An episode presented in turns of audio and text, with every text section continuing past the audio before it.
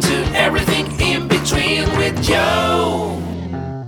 Hi, everyone. Welcome back to the show. And for those who are new here, thank you so much for coming by to join us. My name is Joe from Metro Manila, Philippines. And don't forget to follow my show on Spotify or wherever you listen to your podcast so you won't miss any of my new episodes. And if you have any suggestions on what topic I should do, hit me up. It's at eibwjho at gmail.com. So today's episode, we're getting into a story of a humble family that lent their hands and heart to our brothers and sisters who were deeply affected by Bagyong Ulysses in Dingalan, Aurora. To tell us all about how this foundation went, we have Angelo Balatpat, Managing Director from USA. We have Cherika Ongtenko, Managing Director from Australia. Sharaya Javier, Social Media and Marketing Head from Japan.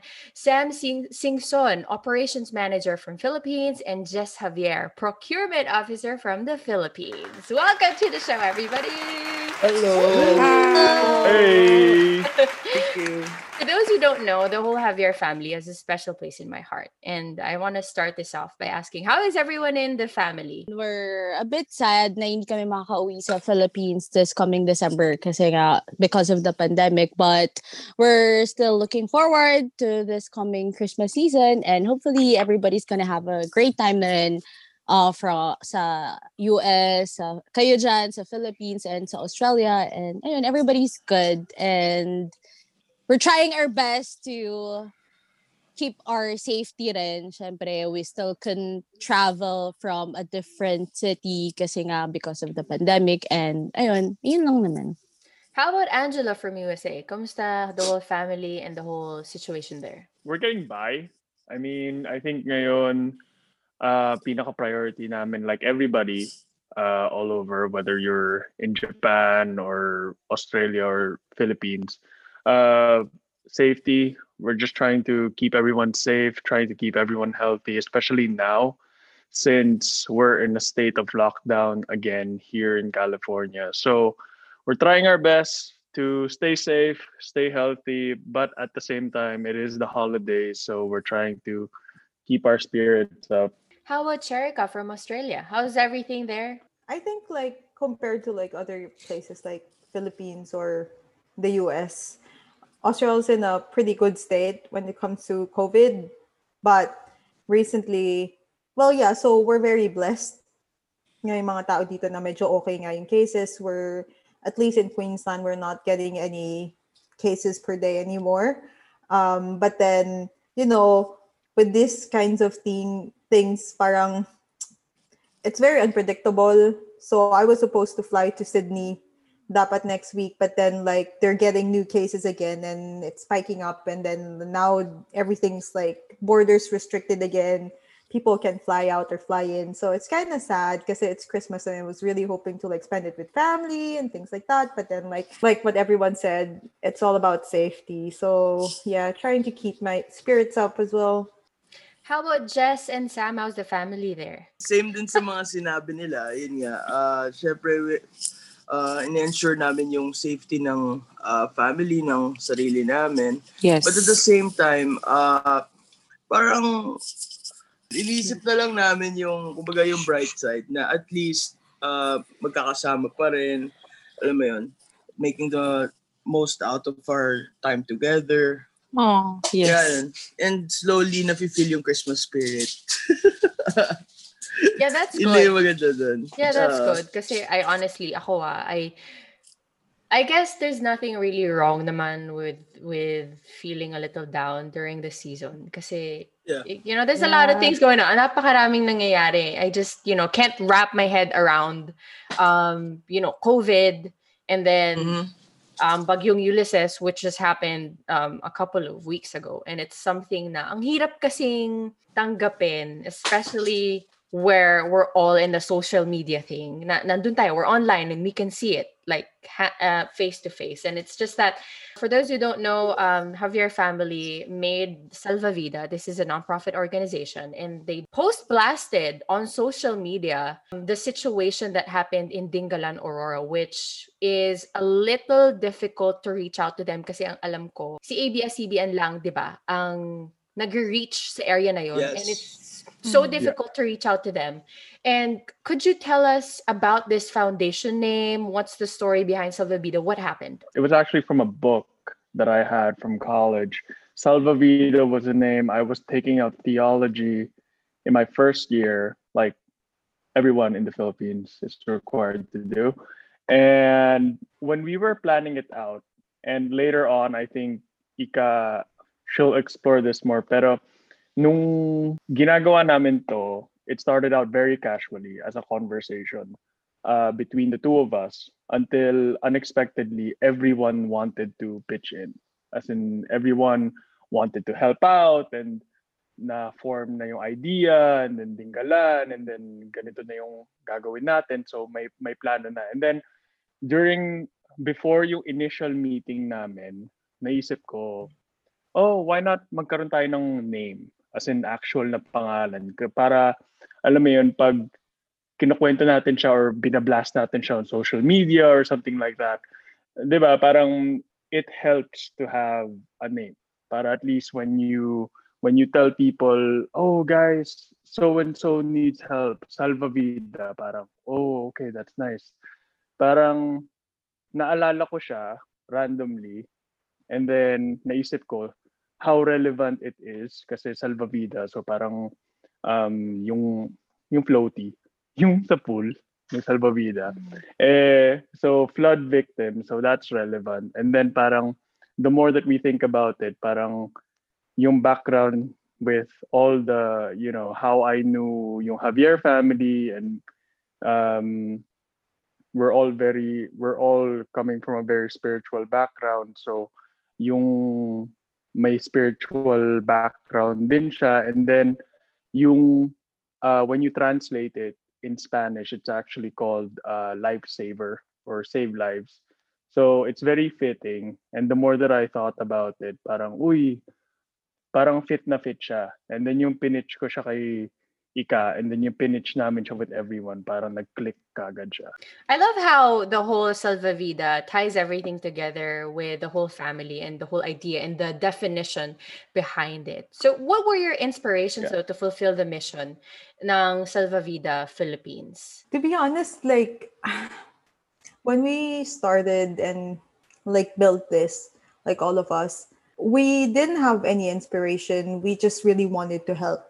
Yun lang talaga. Um, kasi parang for us, like especially me, Jem and Ira, who's like far away from the Philippines, it's hard to like see people struggling and then you repost in social media, but then you don't really do anything, you know. Um, siguro parang we're in a place na we think we can help and we see people struggling and so yun yung pinaka-inspiration namin na we want to help these people. Kasi parang like for us, it's kind of relatable as well. Kasi parang ti- tiga Marikina kami. So kami rin, parang alam din namin yung experience na mabahaan. Um, alam mo yun, mawala yung mga properties mo. For us, it's actually less bad kasi properties lang. But for some people, it's their whole lives. It's their livelihood. And I can't imagine that, right? So, um, so like for us, ayun siguro yung pinaka-inspiration namin. Like, we just really wanted to help. We wanted to do Yeah. something. There's always a Yeah. fine line between it. Yung parang um, you're you're torn between just sitting so comfortably sa bahay and you're seeing all these things on social media and you know, mafi-feel mo eh, parang yeah, you can share kasi parang um, some of us do not have um, the financial stability to really lend out or minsan parang magkano ba ibibigay ko? Like, ano Mhm. ba? Gaano Yeah. ba? Dapat bang 1,000? Baka masyadong maliit yun eh. Ah, ganun. Or ah, ano ba? Ah, 1,000 ba? Parang masyadong malaki. Paano yung budget sa bahay? You know, all Mm, these things that mm. come into play sa utak natin. yeah, yeah, yeah, yeah. And the only thing that we can do is to share. But when you do, may kulang. There's like a hole in our hearts. Were Yeah. there any specific goals when you put Salvavita on Blueprint? Our initial goal was just to collect donations. Ayun yung pinaka, like, when we started planning. First step namin was to collect donations. Ayun naman talaga. But then we, and then we thought that it would probably best if we create an actual Facebook group. Kasi parang that's the most practical way for us to put all the information about our relief operation. Like everything will be posted there on our Facebook page. And also, one of the most important things we all agreed upon while we were planning was to make ourselves known. Parang parang kung sino ba kami, who are we, and what's this cause all about. Kasi it's also it's for us to gain the trust of the people then kasi and what happened with Salvavida was still was purely a shock to us parang we Mhm. didn't really expect that it would blow up like that na Mhm. parang reaching that amount of people and donations just parang sobrang overwhelming niya para sa amin pa- tapos parang after the relief operation, as what we've all discussed, parang ano, parang we all felt na we were being guided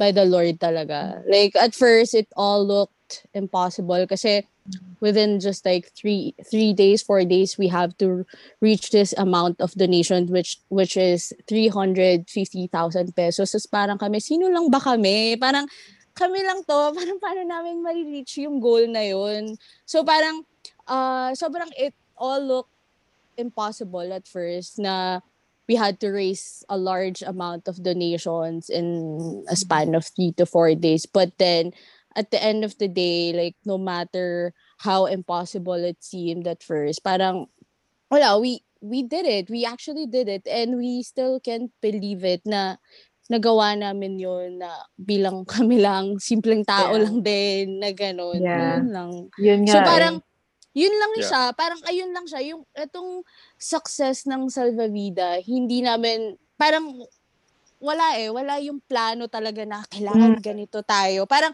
wala, Mm. sige tulong tayo. Sige, gawin natin Mhm. to, ganyan. Dire-diretsong nag-pitch in yung mga ideas namin. Yun nga namin na feel na guided talaga kami. Kasi like, bawat isa sa amin may forte, may skills na magaling makipag-usap, magaling sa makipag-deal sa suppliers, magaling sa social media, magaling makipag ano connect it all fell into place Place. talaga. So, Yeah, I actually felt that as well. Like for us, when we started this, sobrang walang concrete plan. Wala kaming plan nung pinag-usapan namin ni Jem to nung una. Parang walang plan na parang, uy, let's target this community. Yeah. Uy, let's actually Yeah, yeah, yeah, yeah. handle like the operations and whatsoever na kami talaga yung magbibigay. Nag-umpisa lang talaga sa conversation na parang, uy, tara, let's help. Tapos parang, we just reach out to people. Ayun, kinausap namin si Mommy and he was like, oh, tingnan mo tong community na to, parang hindi nabibigyan ng tulong. And so like, Mhm.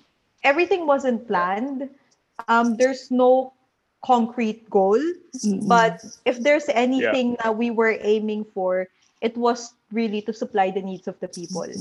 No matter how big it was or Mhm. small it was, yun. So, katulad nung sabi ni Ira, um, we were overwhelmed talaga nung unang-una pa lang dun sa goal or um, yung gravity nung task Mhm. na kailangan namin ma-achieve. Kasi like, we need to provide for basic needs, um, food and like sanitary products for a thousand three hundred families, and we're gonna do that in less than a week. And like most Yeah. of our members, I wouldn't say most, but then like yung iba sa amin overseas. So Yeah. mahirap siyang gawin. And Yeah. plus we're not really that well equipped like financially or like Mhm. our networks aren't that Yeah. broad. We're not Mm. popular to actually Yeah. influence people. Yeah. So, um, but then we just held on. Parang like, hindi, basta Yeah. gaw- we know our cost is for the good. We're doing something good. Let's not limit ourselves to what we think we can do. Let's just hear what the people need and let's just do what we can. And Yeah. so, in a way, actually, yung response ng mga tao, it was an inspiration. Kasi we were Mhm. able to provide the needs of these people, not only because of like us, but because mostly dun sa mga taong around us na sobrang game mag-volunteer, tumulong mag-pack, and Mhm. sobrang game mag mm. bigay ng donations. Actually, hindi, yun nga, ang dami naming mga donors na hindi namin na-expect na magbibigay ng ganong kalaki. We didn't know them. They didn't know us. They're not from the Philippines. Um, we're not close. Hindi naman Yeah. namin sila sinulicit. But then, it's inspiring to see na people coming to us and actually thanking us na binigyan namin sila ng opportunity to help. Yeah. So, how about you guys take us to the relief operations? Kamusta naman yung nangyari dun sa Tingalan, Aurora? It was challenging to be honest. But uh, I believe we did a great job given that it was our first time to uh, personally organize a relief operation with this magnitude. And uh, in addition, we had to ensure the success of the operation given the the deadline of five days. Yeah. And uh, well, a, a, a couple more things uh, happened there that we weren't expecting, like um, yung dagsa ng tao. When we organized the operation, we contacted their local government to help us uh, dis- to distribute the relief. Ayun nga, uh, nagkaroon din sila ng problems sa ano sa pag-handle ng crowd. So yung actually yung first ano lang naman ano, Oo, yung first, yung first pa- barangay oh, lang yung first naman. barangay lang naman yung na- na-encounter talaga namin na sobrang Mm-mm. huh, Kasi super dami, super dami ng tao doon. That's ano, Barangay Paltik. yeah. Sila yung gravely um damaged talaga na area doon. Since seaside talaga sila, Oo. the villagers doon talaga, seaside area. Then, syempre, um, sobrang siguro na ano din sila, parang overwhelmed din sila since dalawa yung truck na dumating eh. malaki pa. malaki pa.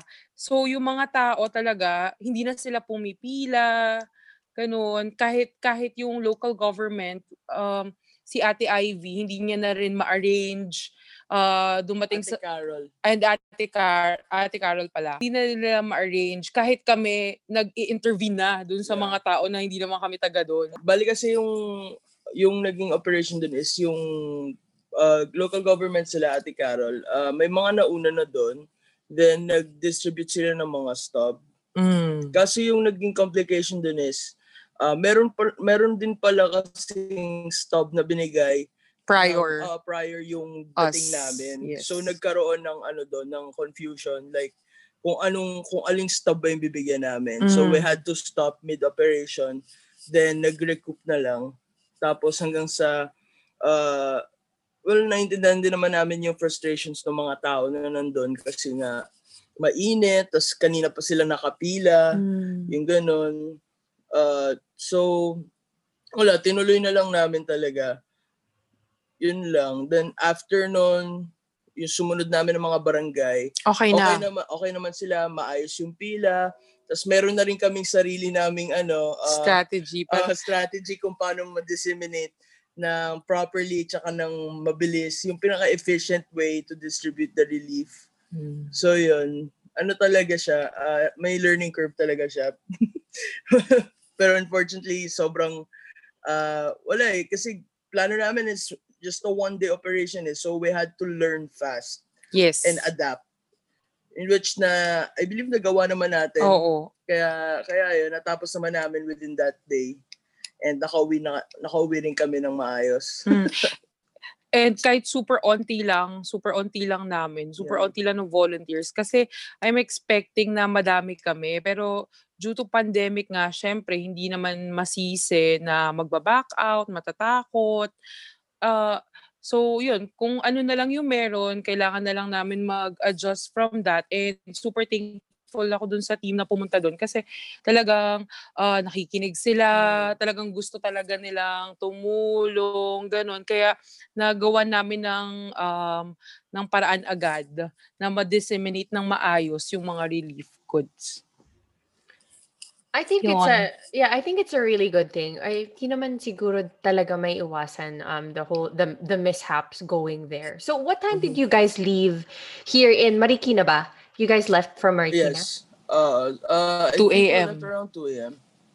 Oh my. Tapos natapos tapos natapos kaming mag-pack ng Oo. goods ng 1 a.m., 12 Oo, a.m. kasi actually, As in talagang ligo lang. ganito ka, ganito ka, ano eh, under pressure yung naging operation. Bale, Sunday pinag-usapan, Monday nag-start na mag, uh, mag uh, likom ng funds. Yes. Then, ang cut-off namin dapat is Tuesday Tuesday. ng 12 midnight. Yes. Then, Wednesday is a whole day of buying the supplies. Then Thursday, whole day of packing. Then Friday morning, early morning, ano, set na to leave for Dingalan. Mm. So ganun siya ka time pressure talaga. Then yung isa pang pinakamalala dun is nung uh, Thursday na so which is repacking day. Uh, bigla kasi initially dapat 800, 800 families eh. lang. So Mm. Nagbigay pa kaming palugit na eh, for 850 yung gagawin. Then biglang sinabi 1,060 pala. So Mm. sobrang laki Me- ano, oo, na, So, how- adjustment. yes. Yeah. So Medyo how are you guys able to manage that? Um, Ayun, uh, di napapunta na naman ang tondo. oo. as in, um, purchasing ulit. Purchasing oo. ulit. oo. as in, yung Habang tipong, nagre-repack, ano, nagpo-purchase oo, ulit. Yung tipong mga 3, 4, 3, uh, hindi, mga ilang oras na ba yun? Ah, hindi, mga 4 hours, 3 hours before kaming umalis ng Dinggalan, bumibili pa ako ng noodles noon. Yes. Sobrang ano no, sobrang I'm glad that you guys pulled through. I was gonna ask ask that nga eh kasi I also saw na parang 1,600 ay 1,064 uh 1,000 1,150. oh yeah, mga ganong families in Dingalan, Aurora and you guys deployed 1,149 relief packs. I saw this on your Facebook and sobrang it's it's really overwhelming ah, for the whole team and for the whole family. Na in just about four days to five days, you guys had like half a million Philippine peso from all over the world, Japan, Australia, USA, and even more. And sobrang heartwarming the whole idea. I think um Sharaya, Miss Sharaya or Ira, Yes. uh, told me na um, someone from Japan donated so much, so much more that she ex- expected, and um, that's really good because you never really expect, diba, na these Mm. Yeah. these people would lend a hand. Do you guys accept volunteers? Yes, nag-accept kami ng volunteers. But uh, pandemic ngayon, so uh, sana yung kasi parang at your own risk din eh pag Yeah. volunteer mo yung sarili mo, 'di ba? Um wala pa kaming means to like uh, paswab lahat. Uh, provide testing. Oo, ano. talaga um social distancing, talaga yung mga basic protocols lang yung kaya naming maano. But ayun nga kung magvo-volunteer kasi nung last time uh, may mga volunteers din ako na as in ang dami kong nakuhang volunteers pero uh, last minute Oo, nagba-back out sila. Though hindi ko naman maano yun kasi volunteer nga, 'di Yeah. ba? Ah, Yeah. pero pag nag-volunteer sana full-heartedly uh, ano push nyo kasi Oo, commit, oo. kasi yes, ano, yun. oo, another ano pa yun eh, another parang problem pa for us, 'di ba? Yeah, Na syempre, you'd narrow. need yeah, you'd need the whole you need manpower for this. Yes. Especially Yes. These are ano eh, these are our brothers and sisters from the Philippines, from Dingalan or lalo na kayo, you guys organize this out of ano, out of free will, out of the goodness of the heart. Syempre you need it. You need you know, yung parang may tutulong talaga. And I and I totally understand that. I'm pretty sure a lot of the listeners will understand that too. I'd really like to know now and of course, thank you again to the whole Salvavida team. What's next for Salvavida? we want to finalize and talagang finish what we started in Dingalan. So after the initial operation, so we provided immediate relief. So in the form of uh, yung usual food, uh, cleaning supplies, um, sanitary kits, sanitary supplies. So now we're looking towards more um, sustainable, sustainable, uh, sustainable help. So whether that be in the form of um, giving them back their livelihoods in some way, especially since we have an we exceeded our target una. So ngayon, we're looking into how our how can we channel yung resources natin now into something that could sustainably help them going forward. Lalo na for people, syempre yung mga na-devastate, hindi lang naman in immediate relief yung kailangan nila. So this is a long-term thing. And then as an organization, so we really need to, I think all of us collectively, we decided na, oh, parang we want to do this long-term. I think going back dun sa kanina sinabi ni Cherica and ni Sharaya, parang all of us, from everyone na nag-donate, everyone na uh, who trusted us, parang even more so from each other na inspired din kami to work on this even more. Kasi parang all of us, you know, we, this was all very unexpected and then everyone did this out of their own free will and out of their own like the goodness from their heart so we really we really found a lot of i guess if you if you want to call para a sense of purpose from here not to get too deep into it pero parang ganun parang ganun yung nangyari. So yun um how do we help them sustainably moving forward?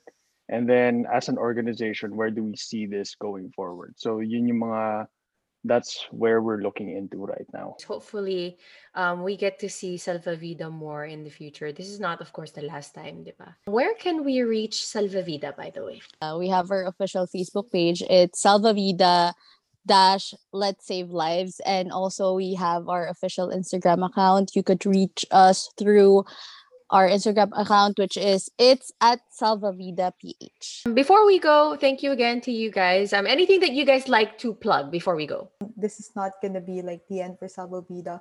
We still have an ongoing project that will focus more on like sustainable help for these people. So um, just to concretize that, we're really looking into providing boats for the people who are affected by the calamity. We have um, one boat would cost 95,000 pesos. And so even though we have like uh, remaining funds as much as possible, we want to impact more more lives, diba? Mas ano, mas maraming matutulungan the better. So we're still collecting um, donations, whether it's it be in kind. Um, you can you can reach us to ask kung ano yung type of materials na you can donate in order for us to like be able to provide for um yun nga, boats for these people or we also accept financial um, assistance or donations I just like to take this time na to say how grateful I am to all the members of Salvavida and also, ha, may iyak joke. To all the members of Salvavida. Ah, hindi, totoo. Kasi parang naging ano namin, naging strength namin yung isa't isa. Mm. Kasi nga, yun nga, going back, nung first day ng planning namin, hindi namin na-expect na ganong kalaking community pala yung kailangan naming tulungan. So, Mhm. it was really overwhelming. But then, yung nervyos namin ng bawat isa, parang naging, na-fill up niya yung strength naman ng bawat isa. Parang ganun. So, parang, parang even if it looked impossible nga, like, pero seeing Sam, Kuya Jess, Kuya Nok, Moira, everyone, Ate Ika, Jem, Camille, everyone na sobrang nagbibigay ng effort, sobrang nakaka-inspire to do my best then na to collect Mm. funds and to also post on social media to reach more people. So parang parang uh parang naging ano destined kami to meet each other again, parang to talk to each other again. Kasi parang kung wala yung bawat isa sa amin, parang feeling ko hindi siya ganitong maging successful. So that's Yeah. that. I'd like to say how grateful I am and I love you guys. Thank you for giving your 100% effort sa relief operation. gusto ko din mag-thank you sa lahat. I mean, as in like, sobrang grateful ako sa efforts kasi especially dun sa mga tao sa Pilipinas because I know na apektado rin kayo, hindi pa rin kayo stable at that time. But then, when when yung when we reached out to you, you were like very go as in game na game. Sobrang na-appreciate ko yung initiative ng lahat ng tao na I didn't even need to like ask Kuya Jess na Kuya Jess patulong naman or whatsoever. Parang siya na mismo nag-reach out na ka, may supplier ako dito, gusto nyo, ganyan-ganyan. Sobrang nakaka-inspire.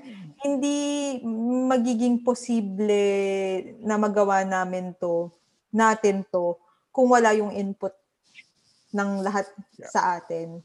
And Mhm. yun nga, lahat tayo ginawa yung best. So, kaya rin nag-workout. Sobrang thank you talaga. Hindi ko in-expect na ganito kalaking support yung makukuha ko from sa sa inyo, sa atin. I mean, lahat tayo may pinagdadaanan, lahat tayo may ah, pandemic pa eh, alam mo yun.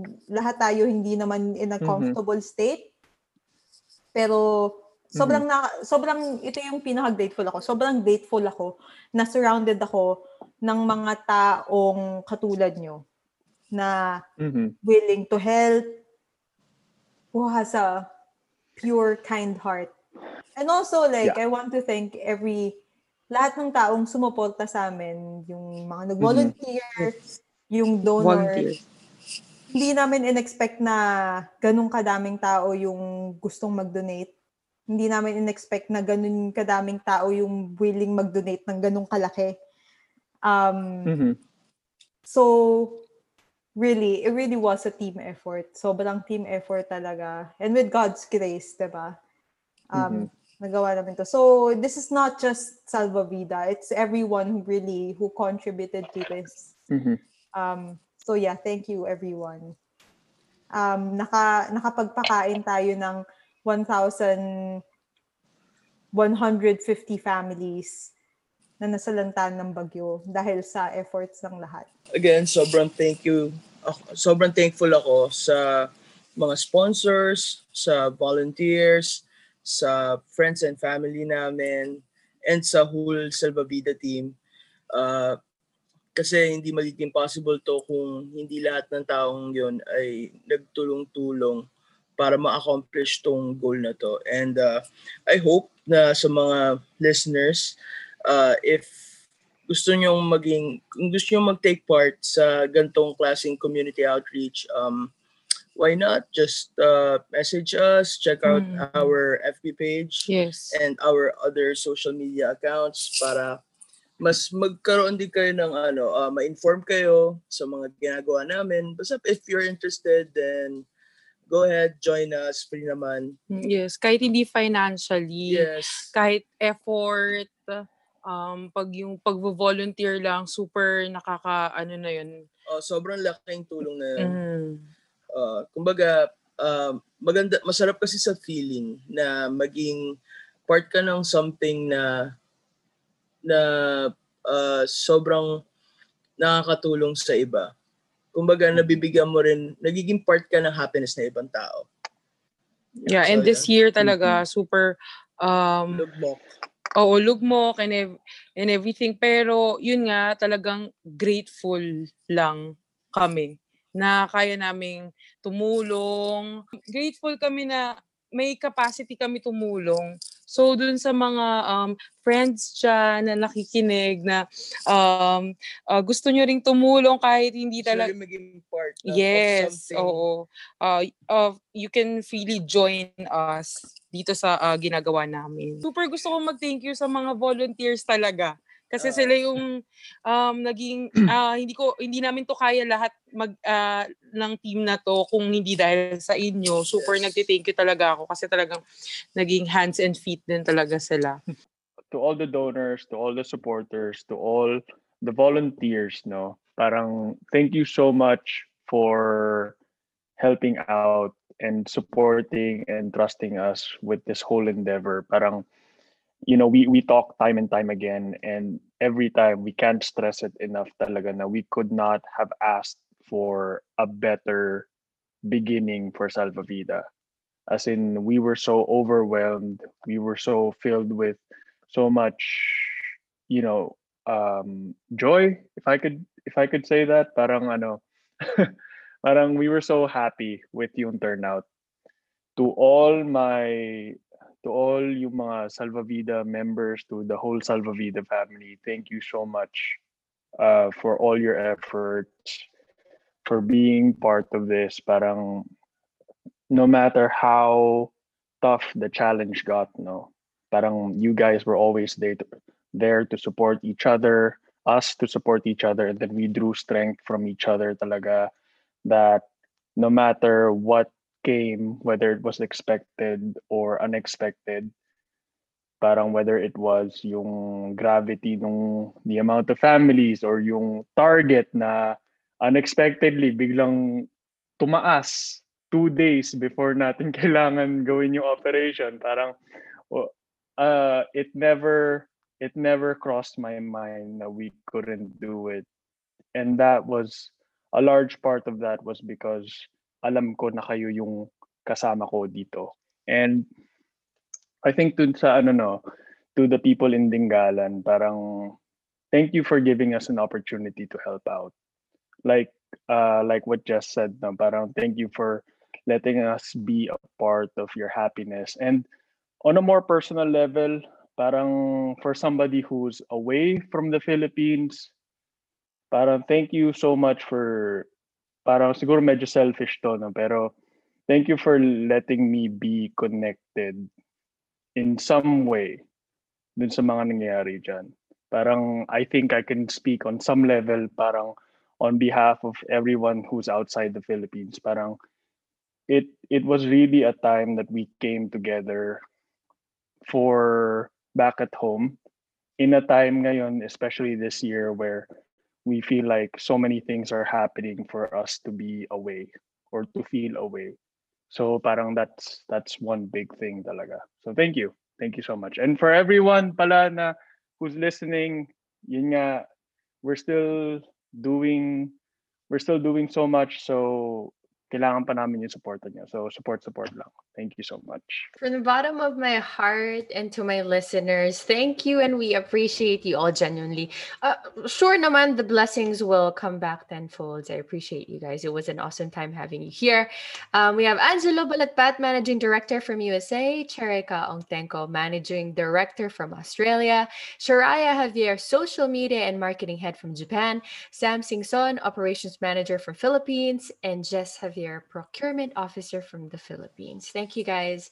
Thank you to you who stayed until the last minute of this episode. Follow me across the board. It's at Joe Saga, J H O D E S A G, and Salva Vida. Let's save lives across all platforms as well. Until the next episode, you guys, peace and love. Bye.